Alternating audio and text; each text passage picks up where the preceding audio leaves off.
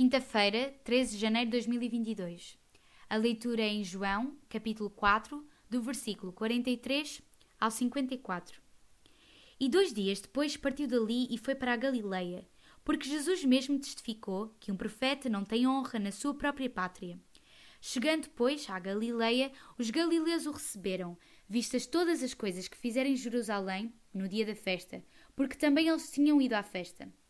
Segunda vez, foi Jesus a Caná da Galileia, onde a água fizera vinho, e havia ali um nobre cujo filho estava enfermo em Cafarnaum.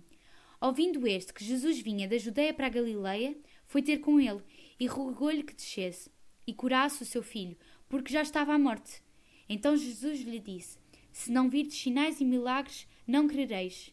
Disse-lhe o nobre: Senhor, desce antes que o meu filho morra. Disse-lhe Jesus: Vai, o teu filho vive. E o homem creu na palavra que Jesus lhe disse e partiu.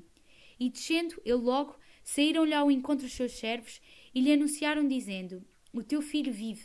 Perguntou-lhes, pois, a que hora se achara melhor. E disseram-lhe: Ontem, às 7 horas, a febre o deixou. Entendeu, pois, o pai que era aquela hora a mesma em que Jesus lhe disse: O teu filho vive.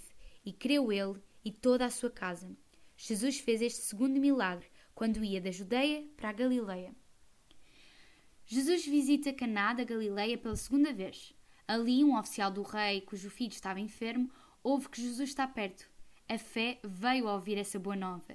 Graças a Deus por aqueles que nos anunciam que Jesus está perto e pode ajudar.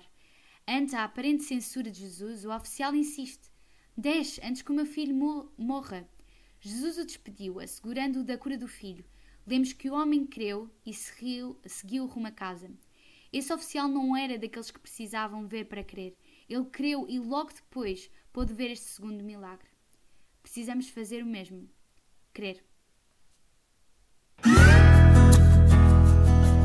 O profissional Pão do Céu é apresentado pela União Bíblica de Portugal.